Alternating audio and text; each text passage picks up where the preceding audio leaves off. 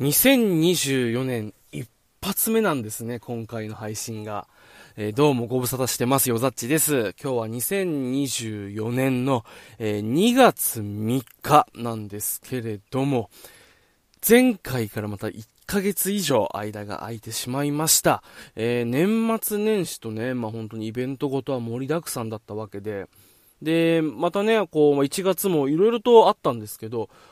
なんせ忙しくてね、本当にもう毎週何か、えー、県外出張があるような状態だったんですよ。もうあの僕舞台の制作スタッフを、え、やっているんですけれども、自分が出演者としてこう舞台に立つ、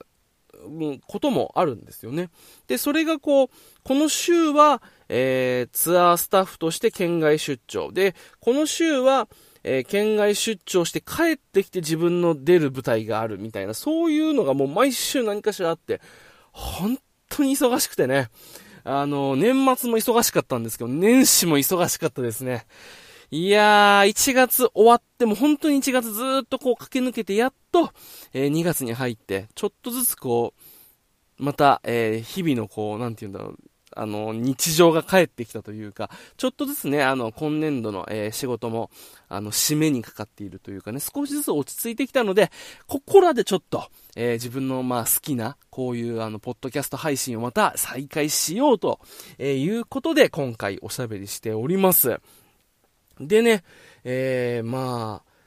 この1ヶ月ぐらいに喋りたいことはいっぱいあったんですけれども、やっぱりね、こう、時間が空いちゃうとなかなかこう、熱っていうのが冷めちゃう、え、わけでですね、今じゃどれがこう、一番こう、熱く、えー、喋れるかなと、えー、思ったらですね、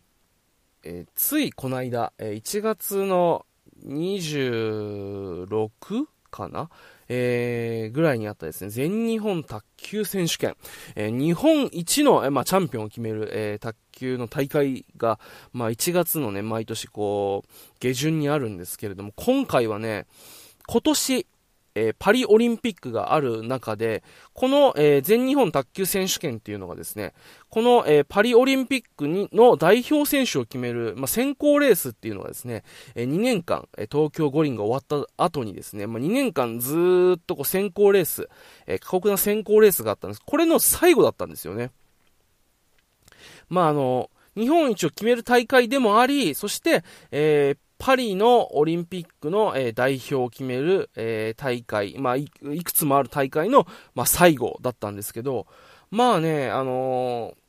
ー、男子1位と、えー、女子1位はそれぞれも、えー、女子は早田ひな選手、えー、男子は張本選手がもうぶっちぎりでね、ポイントを取ってもほぼ確定だったんですけど、女子の2番手がですね、最後の最後までもつれて、もう本当にこれで、えパリのオリンピックの代表も決まるっていうような、そういうね、先行レースも、えー、本当にこう、もつれもつれて、ここでもう代表が決まるっていう、本当にね、まあ、全日本、日本一を決める大会でもあり、そして、えー、パリの代表を決めるっていう、かなり重要な、えー、意味を持つ大会だったりしたんですよね。で、そして、えさらにまあ、男子の決勝で行くとですね、もう本当にこう、えー、これは全日本史上、えー、最高の、え大会だ、最高の試合だったんじゃないかっていう激戦も、え、繰り広げられてですね、本当にもう、え、中高卓球やっていた身、そして卓球ファンとしてはですね、もう本当にこう、これはね、ぜひ喋りたい、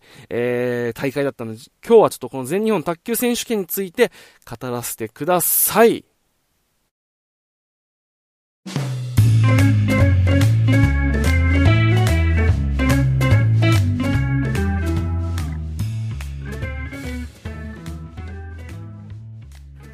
はい、というわけでですね、全日本卓球選手権、えー、もういい時代でね、僕らの現役時代、だから中学、高校、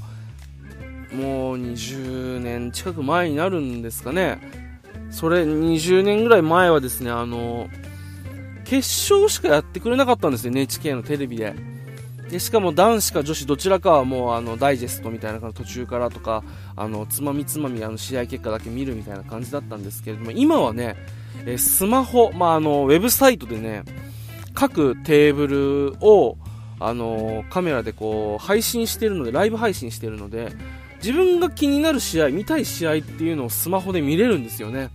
ありがたい。でも本当にこう仕事の合間を縫ってね気になる試合とかを見てたりしたんですけれどもやっぱり今回のあの全日本卓球選手権っていうこの大会全部を通してですねやっぱあの一つ気になったのはやっぱこうみゆみまの、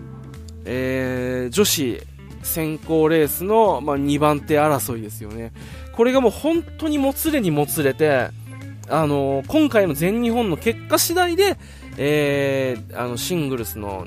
代表が決まるっていう、本当にもう最終選考までもつれたんですよね。このやっぱ動向、この2人の、えー、結果っていうものはみんな、やっぱ卓球ファン気になったんじゃないですかね。で、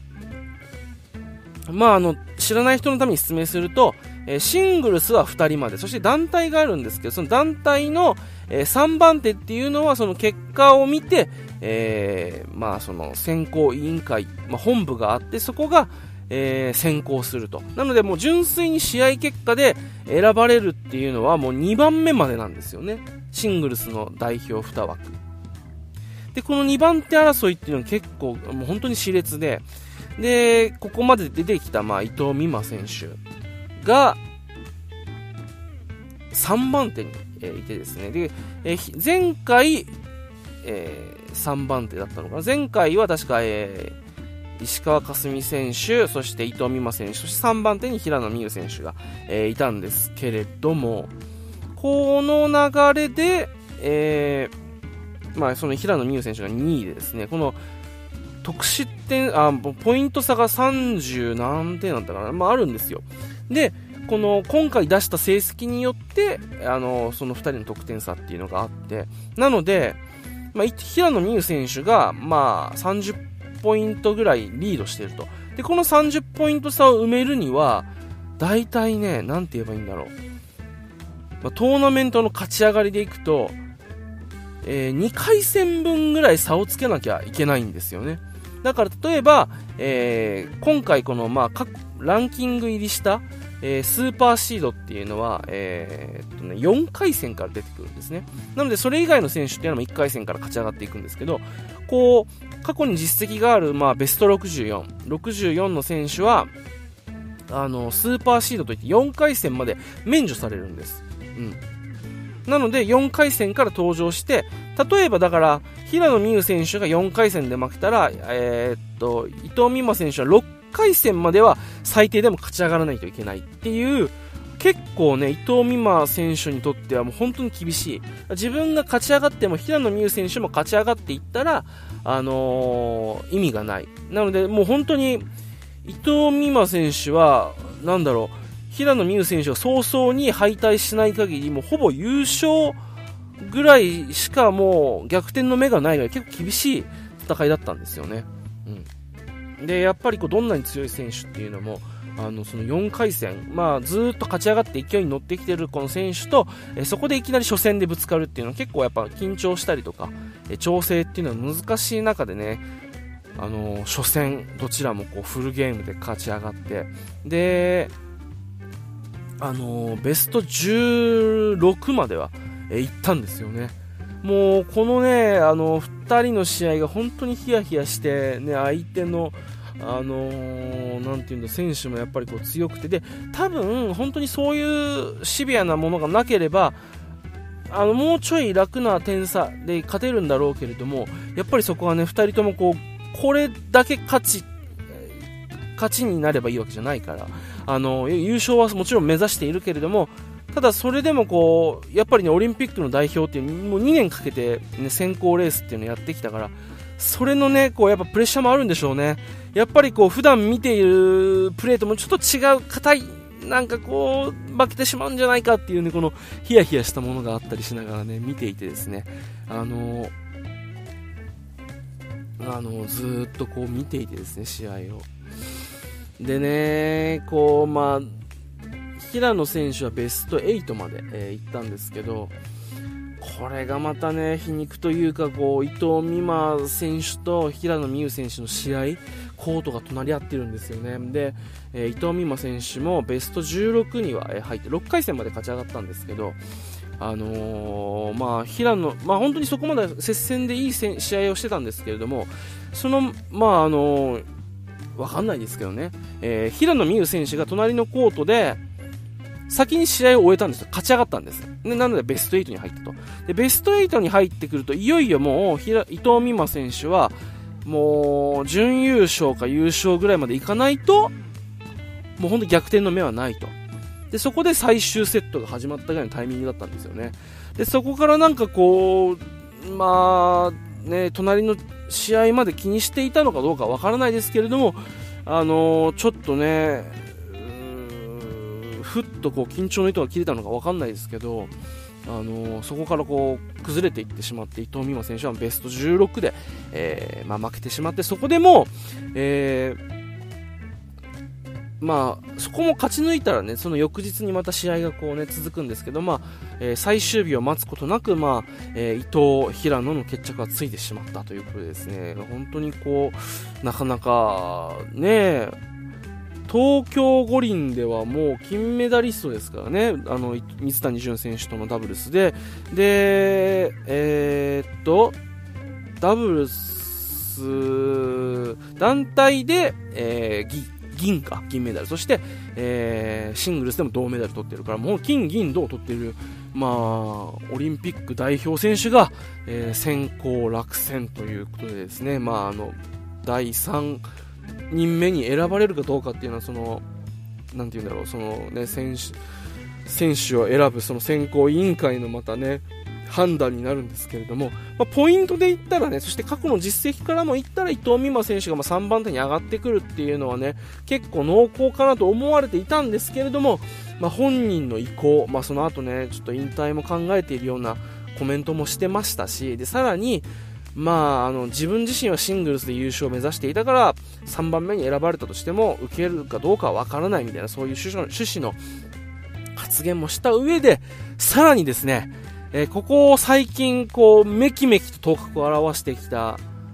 張本美和選手ですよ。まあ、若干15歳っていうもうね、まあ、伊藤美誠選手もこう2大会オリンピックで確か当時が14とか5ですよね。だからもう本当にこう若い時代の若い選手の台頭がすごいというか、今回もね、張本美和選手15歳で、えー、決勝まで行ってますからね、もうやっぱ早田ひな選手がまあ強すぎてこう決勝はそれこそ4-0で敗れてしまいましたけど世界大会でも、えー、ランキング1位のあの、ね、ソン・エイサ、えー、選手にもうあと一歩というところまで迫ってましたし今回もねあの、まあ、女子は本当にこうそれこそ今の子ね早田えー、平野、伊藤の、まあ、黄金世代と言われる世代がいて、その下にさらにね、えー、また 4, 4, つ下にプラチナ世代っていう今回ベスト4とかに入った、えー、赤江とか、あとは木原とか、あとは、横井か、とかっていう、またね、若手、19ぐらいの、えー、若手がこう来ていて、その下にさらに、あのね、張本とかっていうもう化け物がいますから、もう本当にわ、もう本当に、23でもちょっとベテランというかさ、もう本当にこう、シビアな、えー、戦いがある中で、こう、どうなっていくんでしょうかっていうのがね、あの、まあ、これからが楽しみな女子卓球界でしたよね。で、一方男子ですよ。男子の方がまたね、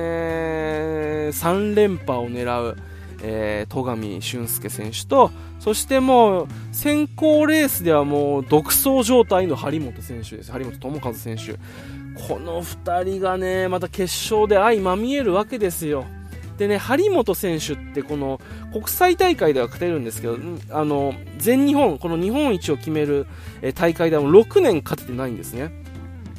その6年前に優勝したのが、まあ、本当に鮮烈なデビューデビューといいますか、もう最年少で優勝した14歳か、えー、水谷選手、当時も本当にレジェンドと言われて、もう本当に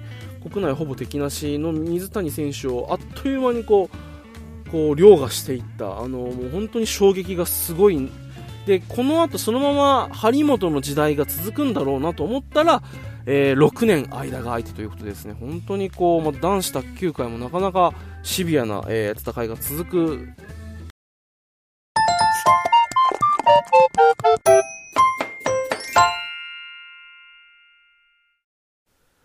2024年一発目なんですね、今回の配信が。えー、どうもご無沙汰してますよ、ザッチです。今日は2024年の、えー、2月3日なんですけれども、前回からまたヶ月以上間が空いてしまいました。えー、年末年始とね、まあ本当にイベントごとは盛りだくさんだったわけで、で、またね、こう、1月も色々とあったんですけど、なんせ忙しくてね、本当にもう毎週何か、えー、県外出張があるような状態だったんですよ。もうあの僕舞台の制作スタッフを、え、やっているんですけれども、自分が出演者としてこう舞台に立つ、こともあるんですよね。で、それがこう、この週は、えー、ツアースタッフとして県外出張。で、この週は、えー、県外出張して帰ってきて自分の出る舞台があるみたいな、そういうのがもう毎週何かしらあって、本当に忙しくてね。あの、年末も忙しかったんですけど、年始も忙しかったですね。いやー、1月終わっても本当に1月ずーっとこう駆け抜けてやっと、えー、2月に入って、ちょっとずつこう、また、えー、日々のこう、なんて言うんだろう、あの、日常が帰ってきたというか、ちょっとずつね、あの、今年度の、えー、仕事も、あの、締めにかかっているというかね、少しずつ落ち着いてきたので、ここらでちょっと、えー、自分の、まあ、好きな、こういう、あの、ポッドキャスト配信をまた再開しようと、えー、いうことで、今回おしゃべりしております。でね、えー、まあ、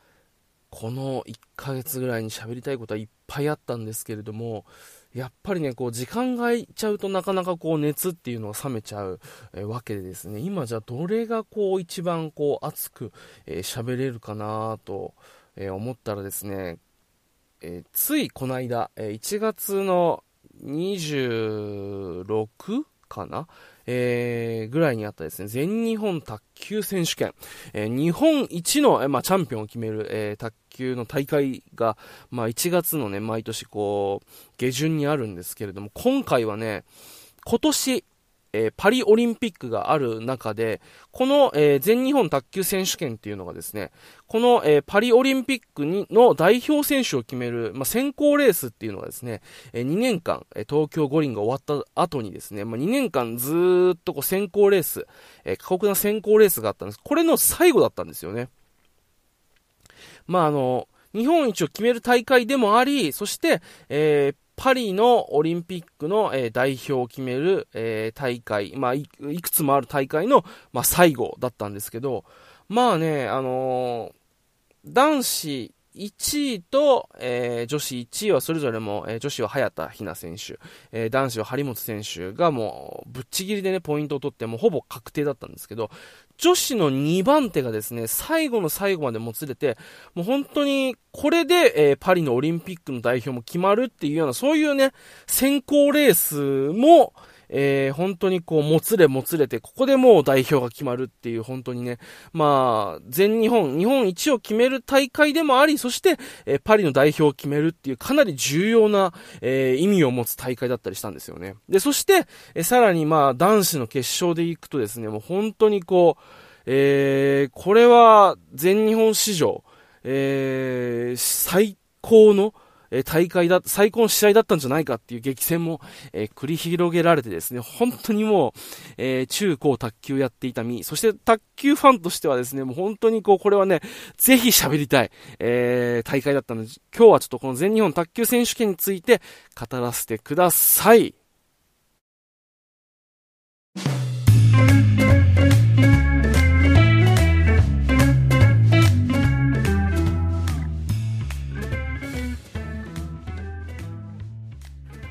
はい、というわけでですね、全日本卓球選手権、えー、もういい時代でね、僕らの現役時代、だから中学、高校、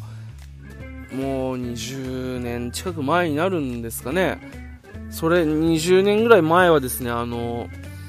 決勝しかやってくれなかったんですよ、NHK のテレビで。でしかも男子か女子どちらかはもうあのダイジェストみたいな感じ途中からとかあのつまみつまみあの試合結果だけ見るみたいな感じだったんですけれども今はねえスマホ、まあ、あのウェブサイトでね各テーブルを、あのカメラでこう配信してるのでライブ配信してるので自分が気になる試合見たい試合っていうのをスマホで見れるんですよね。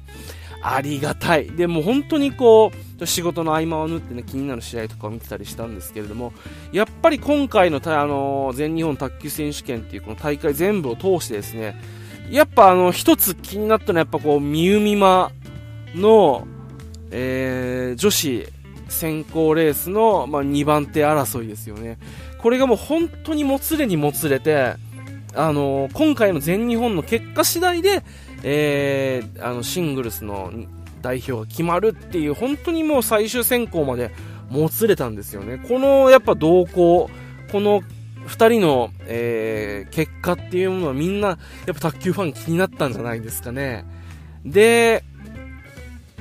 まあ、あの、知らない人のために説明すると、えー、シングルスは2人まで、そして団体があるんですけど、その団体の、えー、3番手っていうのは、その結果を見て、えー、まあ、その選考委員会、まあ、本部があって、そこが、えー、選考すると。なので、もう純粋に試合結果で選ばれるっていうのは、もう2番目までなんですよね。シングルスの代表2枠。で、この2番手争いっていうのは結構、もう本当に熾烈で、で、ここまで出てきた、まあ、伊藤美誠選手が、3番手に、えー、いてですね、で、えー、前回、えー、3番手だったのかな。前回は確か、えー、石川佳純選手、そして伊藤美誠選手、そして3番手に平野美宇選手が、えー、いたんですけれども、この流れで、えー、まあ、その平野美宇選手が2位でですね、この得失点、あ、ポイント差が30何点なんだかな、まああるんですよ。で、この今回出した成績によって、あの、その2人の得点差っていうのがあって、なので、まあ、平野美宇選手が、まあ、30ポイントぐらいリードしてると。で、この30ポイント差を埋めるには、大体ね、なんて言えばいいんだろう。まあ、トーナメントの勝ち上がりでいくと、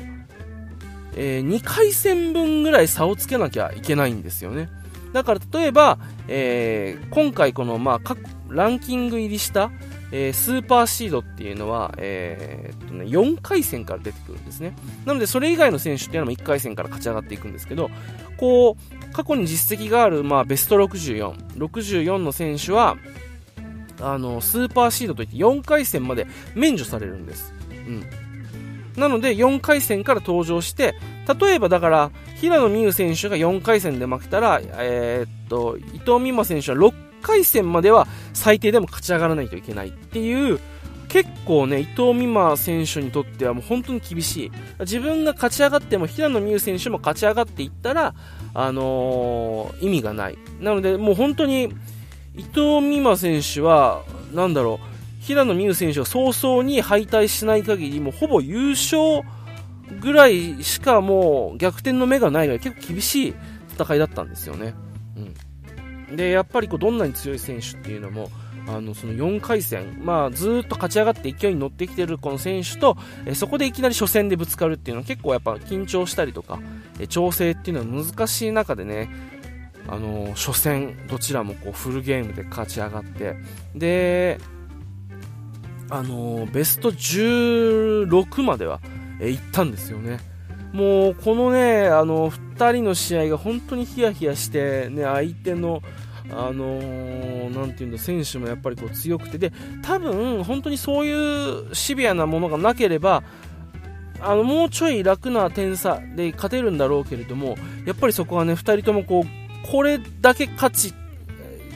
勝ちになればいいわけじゃないから、あの優勝はもちろん目指しているけれどもただそれでもこうやっぱりねオリンピックの代表っていうもう2年かけて、ね、選考レースっていうのやってきたからそれのねこうやっぱプレッシャーもあるんでしょうね。やっぱりこう普段見ているプレーともちょっと違う硬いなんかこう負けてしまうんじゃないかっていうねこのヒヤヒヤしたものがあったりしながらね見ていてですね。あのあのずっとこう見ていてですね試合を。でね、こう、まあ、平野選手はベスト8まで、えー、行ったんですけど、これがまたね、皮肉というか、こう、伊藤美誠選手と平野美宇選手の試合、コートが隣り合ってるんですよね。で、えー、伊藤美誠選手もベスト16には入って、6回戦まで勝ち上がったんですけど、あのー、まあ、平野、まあ、本当にそこまで接戦でいい試合をしてたんですけれども、その、まあ、あのー、わかんないですけどね、えー、平野美宇選手が隣のコートで、先に試合を終えたんですよ。勝ち上がったんです。で、なのでベスト8に入ったと。で、ベスト8に入ってくると、いよいよもう、伊藤美誠選手は、もう、準優勝か優勝ぐらいまでいかないと、もうほんと逆転の目はないと。で、そこで最終セットが始まったぐらいのタイミングだったんですよね。で、そこからなんかこう、まあ、ね、隣の試合まで気にしていたのかどうかわからないですけれども、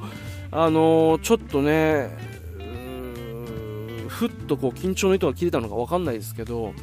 あの、そこからこう崩れていってしまって伊藤美誠選手はベスト16で、えー、まあ、負けてしまってそこでも、えー